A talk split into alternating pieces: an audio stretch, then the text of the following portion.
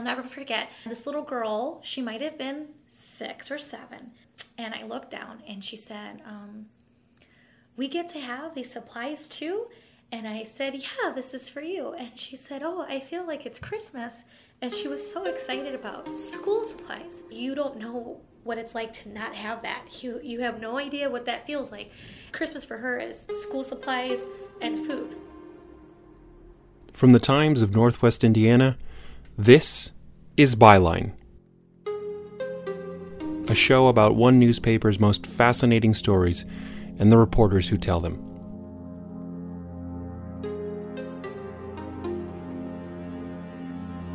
I'm Andrew Jones. I'm Cale Wilk. And this week we're going to look at one reporter's perspective on just what newspapers are. Being a reporter, you know, every a lot of people are skeptical of the media, uh, especially nowadays. And a community leader's look back on what made her what she is today. Make sure that you take your sisters and your brother there and you eat breakfast and you eat lunch there. Don't eat the food that's in the refrigerator here because we need that for dinner.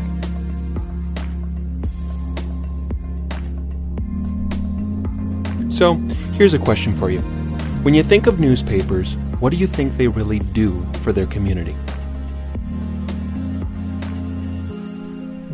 That's the question we had this week. And we got answers too. Not only that, but we heard some pretty amazing stories about endurance, family, love, hope, need, and a bunch of other things.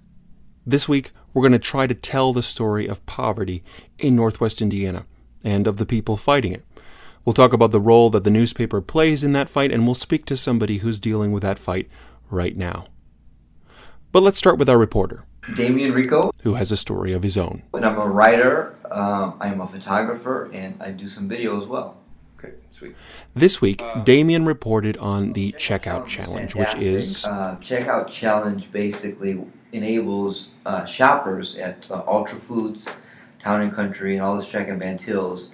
Um, at when you check out, they'll ask you, you know, would you like to say your bill is twelve dollars and two cents? Would you like to round up to thirteen dollars for uh, the local not-for-profit that month? Uh, you can always give more than that, but uh, they. Damien runs a story about the. Checkout Challenge And, every uh, month. some- some His is a community beat. He writes what we would call soft news, news about the pulse of the community. The good that people are doing, the concerts that they're going to, the value that they're adding to their neighborhoods. Uh, yeah, I think this community is fantastic. Um, you know, the region, as people call it, um, I'm not a big fan of the region rat kind of thing that they, they say. Uh, this, you know, it's, it's cute, it's fun, but uh, when you look at it, you know, there, there's there's no rats here. These people are fantastic people, and I, I just think that uh, we're very lucky because it's so diverse. One thing about Damien is that he takes his work seriously, even personally. His experience and his worldview go hand in hand with his reporting. For instance, I asked him about growing up in this region and how he came to work here at the Times. um, I wanted to be an attorney uh, initially, and uh, you know when you're a kid, you think the money and uh, the finances and the toys and you know the suits. You, know, you watch Al Pacino and Dog Day Afternoon, you think you can get up there, and that's what you want to do. But uh, when you get to the real world and you start meeting individuals and you see how um, you see your strengths and you start understanding what your gifts are, you, you, think a lot differently. And uh, I, I believe it was a not-for-profit um, organization that kind of helped me to be a lot, lot more compassionate for people and to strive to do uh, some better impact in, in the community.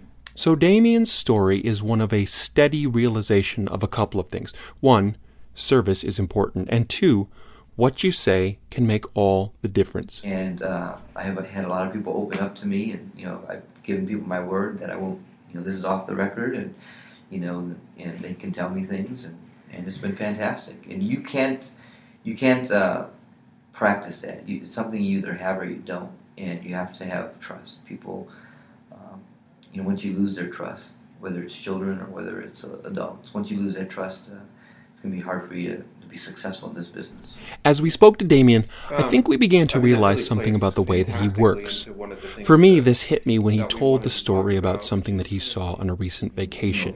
every time we go back to Mexico and we vacation, um, it's a culture shock. So my my wife and I we went there a couple of years ago and there were some kids about three o'clock in the morning. We were going to a, a nightclub, they were they were picking out cans out in in the garbage can, and uh, my wife says, "Don't these kids have school tomorrow?" I said, "They probably do, but they're doing what they need to do to help support the family, and they must be like six or seven years old, you know, and." They weren't complaining. They weren't begging for money. They were just doing what they needed to do um, to collect these cans, probably to eat the next day. And uh, you know, you that's a perfect mindset. I mean, they, they weren't filthy dirty.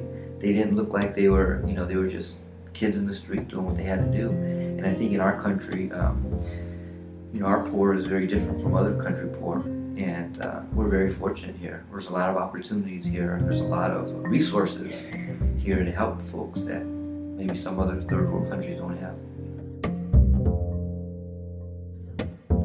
Opportunity is probably the most important word in this episode. Talking to Damien helped us think about poverty in terms of what opportunities people have and don't have, and sometimes how that means a world of difference for them. Damien had values about opportunities passed down to him from his parents and grandparents. Now he's passing those values on to the readers of the Times. Because of what Damien writes, because the newspaper has a sort of value based relationship with its community, people are getting and giving opportunities all the time. This might not be something you think of often. The question I asked at the beginning is key here. What do you think newspapers really do for their community? And I wasn't really sure when we started to put this story together what the answer to that question was. But after we talked to Damien and Angie, it began to make a little bit more sense. You're looking at it right here. My chai tea latte from Starbucks, Breakfast of Champions. This is Angie. I think adulting is when you like just drink coffee for breakfast. and people Right? breakfast anymore. Yeah, You know, right. I- And what I want you to do for me is just to go ahead and, Well, and listen to her story, right which I'm going to let her tell by No? herself, and then I'll be back in a couple minutes and we'll talk through it. So, about a month ago, I had this really amazing opportunity to attend a conference in Seattle with about 300 plus grant makers from across the country. And I got emotional because I started thinking about me in my life and where it came from. And I thought about me as a little girl. I grew up in East Chicago in the harbor. And if you know anything about East Chicago, there's a lot of challenges there. There's a lot of revitalization happening, which is great for me to see because I'm in the community. I don't live there anymore, but I'm in the community quite a bit. Um, but at that time where I grew up, it, there was a lot of poverty and violence and um, and and crime. It was just a really depressed um, community, and so I thought about me and. Um, I gosh, I was my been been ten or eleven, and um, I'm the oldest of five. So um, my parents were both working very hard, sometimes more than one job, um, but there just was never enough um, money, I think, to just kind of cover all the expenses that we had as a family. And so um, I remember times that we didn't have enough to eat. Um, there was a, a small point in time where uh, we didn't we lost our apartment for a small period of time and i might have been almost 12 at that time and i, I distinctly remember that experience um, i remember like when it would be time to go back to school um, i would always dread it because like my mom and dad just they never really had enough money to help pay for school supplies and things like that. We were always that those kids in the classroom where sometimes you didn't have all your supplies and the teacher would get frustrated because you didn't have the right crayons or you didn't have all your folders or whatever. And you couldn't say well it's because my mom and dad they just didn't have enough money to to purchase our supplies. And so so all of i remember all of that. And um,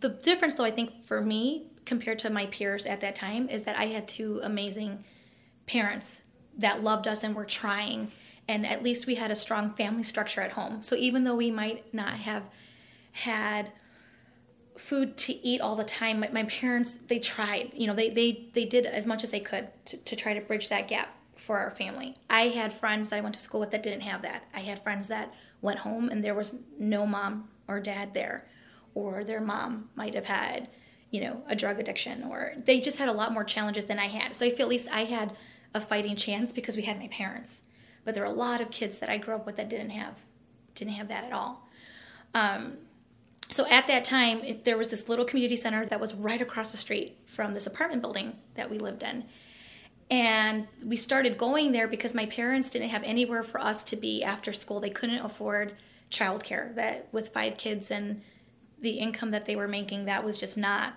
a, a possibility. And so I was the oldest, so I was responsible for caring for my brothers and sisters um, after school. And they found out that that center had uh, a childcare, like a an after school program that was free for families. And so that's what started. And so I would, every day after school, I would walk to that center with my sisters and my brother, and we would stay there until my parents got out of work. Um, that center became a source of hope for my family and represented a lot of resources. So we were going there after school. My parents knew that we were somewhere safe. Um, they didn't have to worry about the burden of trying to pay, financially pay for that kind of childcare for five kids. And then in the summertime, that center was open all day long in the summer for kids just like me. And they had a free breakfast and lunch program there. And I remember my dad always telling me in the mornings, like, don't make sure that you take your sisters and your brother there and you eat breakfast and you eat lunch there. Don't eat the food that's in the refrigerator here because we need that for dinner. And, and when you're growing up, you don't really think about it. You think that that's how everybody's family is. But now that I'm an adult and I'm a parent, it really hits home for me just how intense that financial struggle was for my family that my dad had to emphasize to me at 11 years old make sure you eat at that center you know don't eat the food that's here because they were trying to stretch everything out um, and I, ironically when i became the director of the food bank we were actually operating that summer food service program which was just kind of amazing to me so the same program that fed me and my siblings growing up later as i become an adult i'm directing that program for other kids.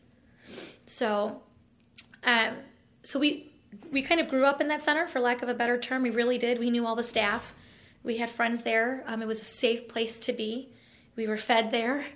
Um, and then for me, on a personal note, I got my first job in that program at 16. And the first paycheck I had, I'll never forget.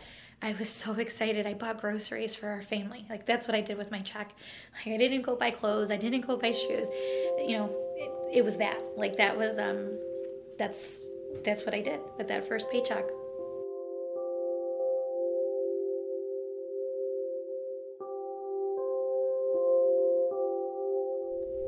So there are a couple of things that Angie left with us. First, the strength of family.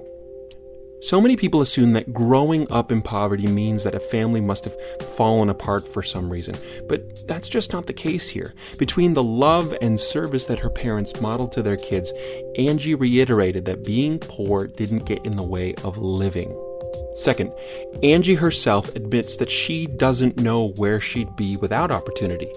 Whether that opportunity came in the form of someone who believed in her, like Gloria, or just a place to get a good meal from, like the Clemente Center, a small opportunity can change someone's life forever.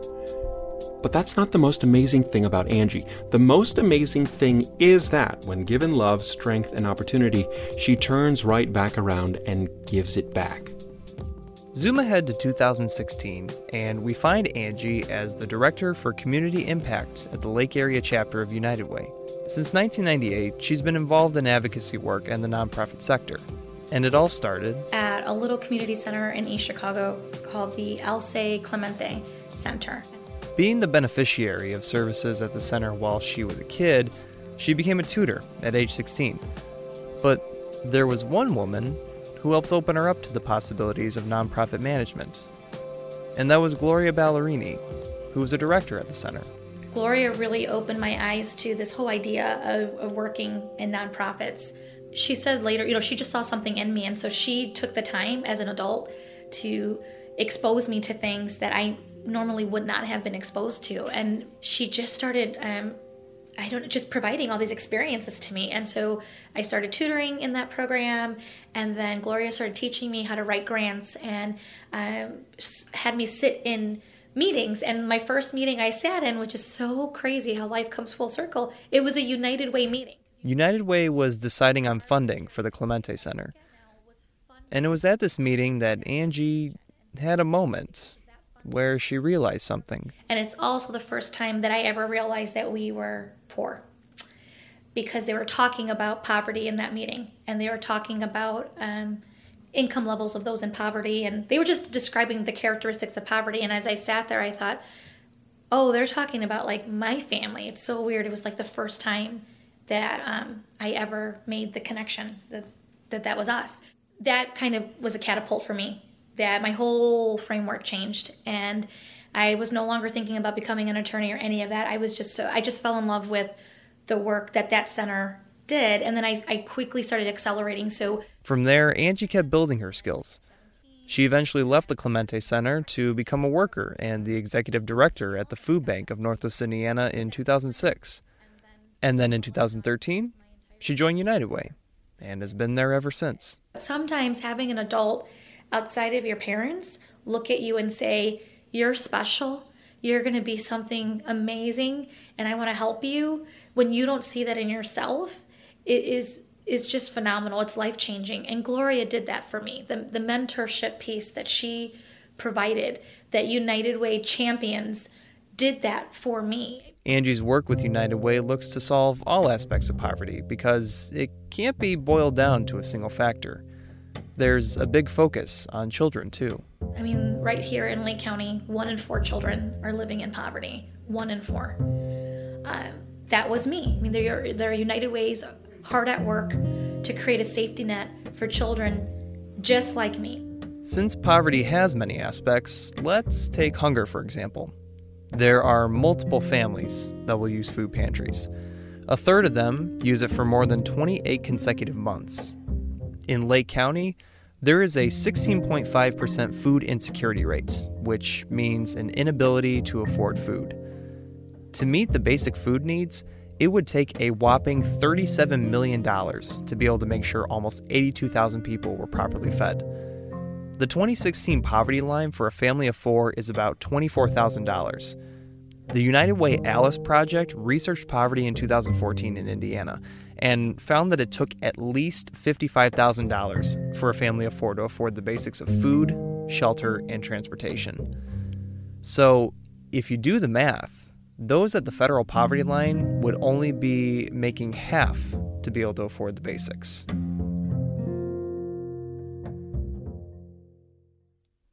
But there was one statistic that Angie noted about poverty stricken households. Through the data in Lake County, we realized that 65% of all poverty stricken households in this county are being headed by single females, no husband present. So single moms, which we just thought that that was alarming. So I talked to one, or one who had been.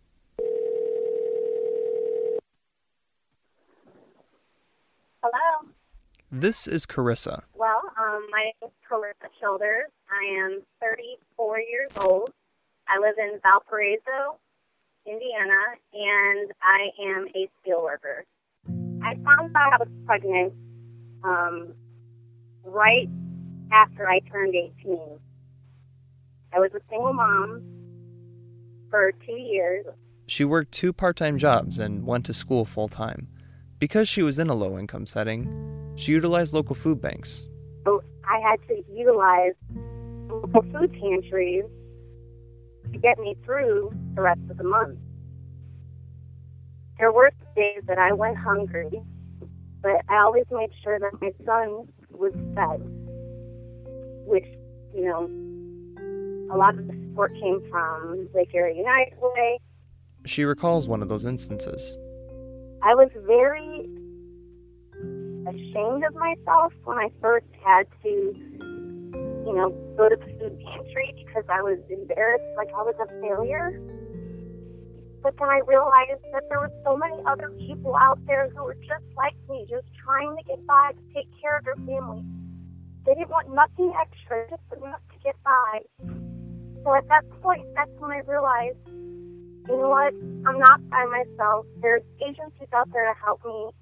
And I knew, like, okay, I shouldn't be ashamed because there's other people like me. Now, Carissa is a steelworker. She had three more kids and lives a more stable life in Valparaiso. She even volunteers with United Way. Actually, I would not change a thing. Um, everything that I went through did help me become the person I am today. It made me a stronger person, and it taught me how to survive. It really did. Um, but it basically gave me the drive to say, you know what? I'm not going to just sit here and feel sorry for myself. You know, I'm going to do something about it. I'm going to make changes, and every little bit helps.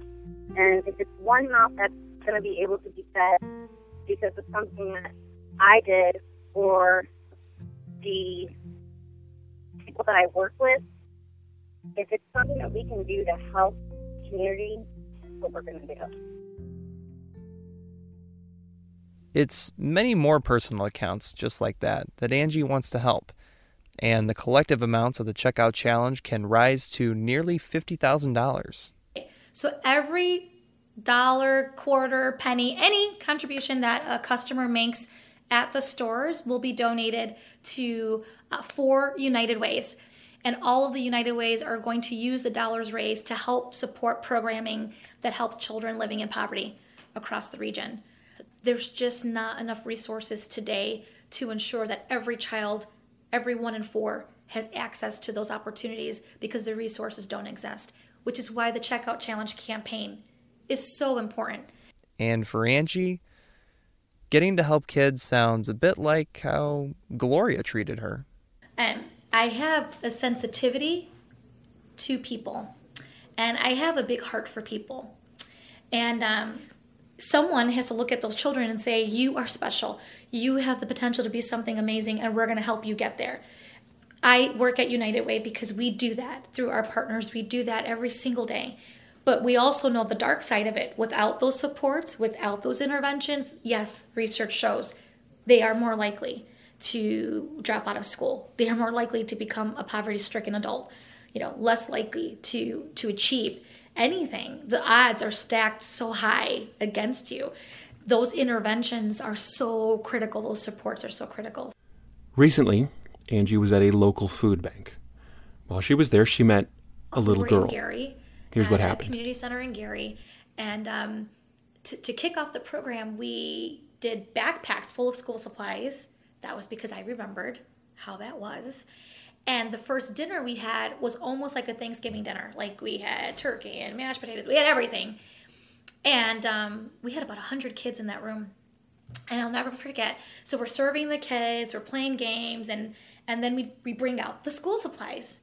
And this little girl, she might have been six or seven, she's pulling on my skirt. And I looked down and she said, um, We get to have these supplies too? And I said, Yeah, this is for you. And she said, Oh, I feel like it's Christmas. And she was so excited about school supplies. And um, somebody that was working with me was like, Oh, it's school supplies. Like, my kids wouldn't be excited about that. It's like paper and folders. And I was like, Because you don't know what it's like to not have that. You you have no idea what that feels like. And so for this little girl, this is like Christmas. Christmas for her is not an expensive toy or, you know, a, a Wii or an Xbox. Christmas for her is school supplies and food. Moments like this are when Angie sees herself reflected in the faces of those she serves. She tears up telling this story, not only because it's a little sad, but because it's so close to home. Angie has two daughters of her own now. She's glad they don't have to go through what she did, but she hopes that they can learn from her story. The challenge I have with my daughters is because they've never lived that experience, which is awesome for them. Um, now, as a mom, I'm I didn't realize how much it shaped my way of thinking, the way I, I feel about people, the way I care about people. I didn't attribute that to growing up in poverty. Now I get it. So I have to work, I think, super hard as a parent um, to help instill that compassion and sensitivity in my daughters because they're not going to have that shared experience. They've never lived it, and that's that's the challenge I have as a mom. So we're we're now having that dialogue as a family. That they're getting a little bit older, and, and I'm looking for um, some volunteer experiences. We like next year, we might do a mission trip instead of like a family vacation because I just think it's important for them to see the world in a different lens and um, and be humbled by that. Humility is something that's not too far from Damien's mind as well. He sees Angie as an inspiration, the kind of person that our community needs more than anything else. And that's why it's important to tell her story, which is Damien's job. Sure. Um, you definitely, you, every piece of news that is published in our paper is, is important to somebody, or else the editors won't put it in there. So, you know, you just never know what you're going to do and, and how you're going to impact people. And if every piece is important, doesn't that make the newspaper more than just a media outlet?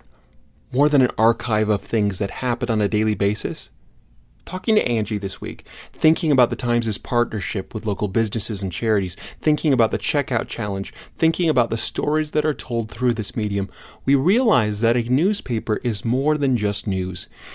It's part of the glue that holds communities together.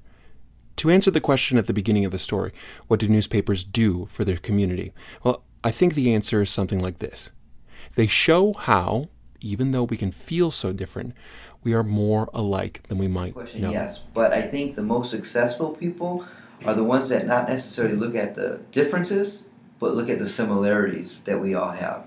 Because it's easy to connect with somebody when you look at the similarities. I had the opportunity to, in honor of doing uh, an interview with Felix Cavaliere. He's um, the original founder of the Rascals. They sang Groovin' and uh, uh, It's a Beautiful Morning. Um, fantastic group. And I had talked to him about, you know, why he started the music. And he says, you know, Damien, to be honest with you, it was a time when Kennedy was shot, when Martin Luther King was assassinated, and we were so sick of all this hatred. He goes, I know it sounds cliche, but the song we wrote, Everybody Got to Be Free, is because we wanted everybody to be free. And he goes, you know, here we are 40 years from now, and I'm still pl- playing these songs, and people are dancing and listening. And he goes, and we're still having civil unrest in our communities. So although we've come so far, there's still so far to go. If newspapers can show us that there are commonalities in a community, if it can prove through storytelling that we can only call ourselves a community because of our similarities, then they're not just important, they're vital. They give us stories of shared experiences, of real human voices like Angie's and Carissa's. They give us the power to look, as Damien says, beyond money and class. my kid all the time about music and uh, he's only five years old but he knows about alice cooper and about billy joel and you know about smokey robinson who his grandma loved. Then if you listen to those lyrics of those songs we're all the same you know we all want to be loved we all want to be appreciated we all want to love somebody find somebody and have that person in our lives. And you know things don't change and it's the same thing with whether you and i are talking you know.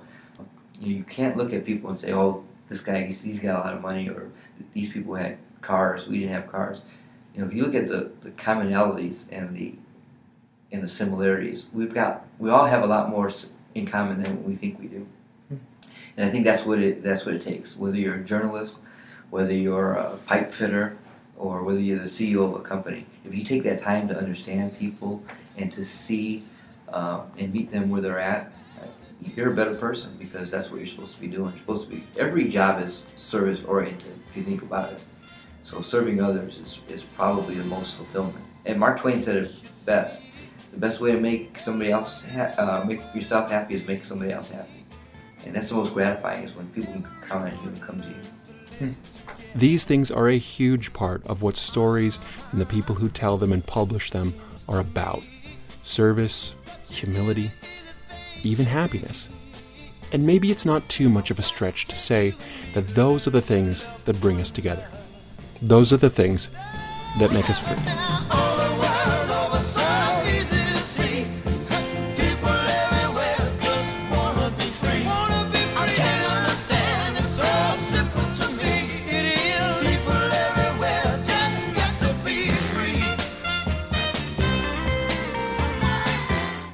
Byline is a production of the Times of Northwest Indiana. New episodes come out each Monday and can be found at nwitimes.com slash podcasts. Are you on social media?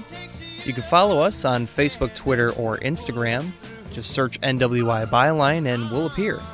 And if you love podcasts and want each of our episodes to show up on your media player, you can subscribe to us on iTunes, Google Play, or Stitcher. Just be sure to leave us a review. If you'd like to reach out to us, just drop us an email at nwIbyline at gmail.com.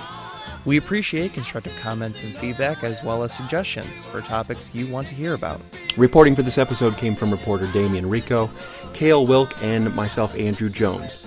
The show is edited and produced by Kale Wilk and myself. Statistics and data for this episode came from Feeding America, the Kids Count Data Center, and the U.S. Department of Health and Human Services. Thanks to the show's creator, as always, Summer Moore, digital and audience engagement editor at The Times, aka our head honcho for all things that go into the production of the show. And a very special thanks this week goes out to Felix Cavaliere, founding member of the band The Rascals, whose song you're hearing right now. That's The People Gotta Be Free. Thanks to Felix because he gave us personal permission through Damian Rico, who knows him, to use that song. Thank you so much, Felix. We hope you listen to this episode, and we really appreciate you letting us use your band's song. It's about to rise in a minute. I'm Kale Wilk. I'm Andrew Jones, and from both of us here in Northwest Indiana, thank you so much for listening, and enjoy the rest of your week.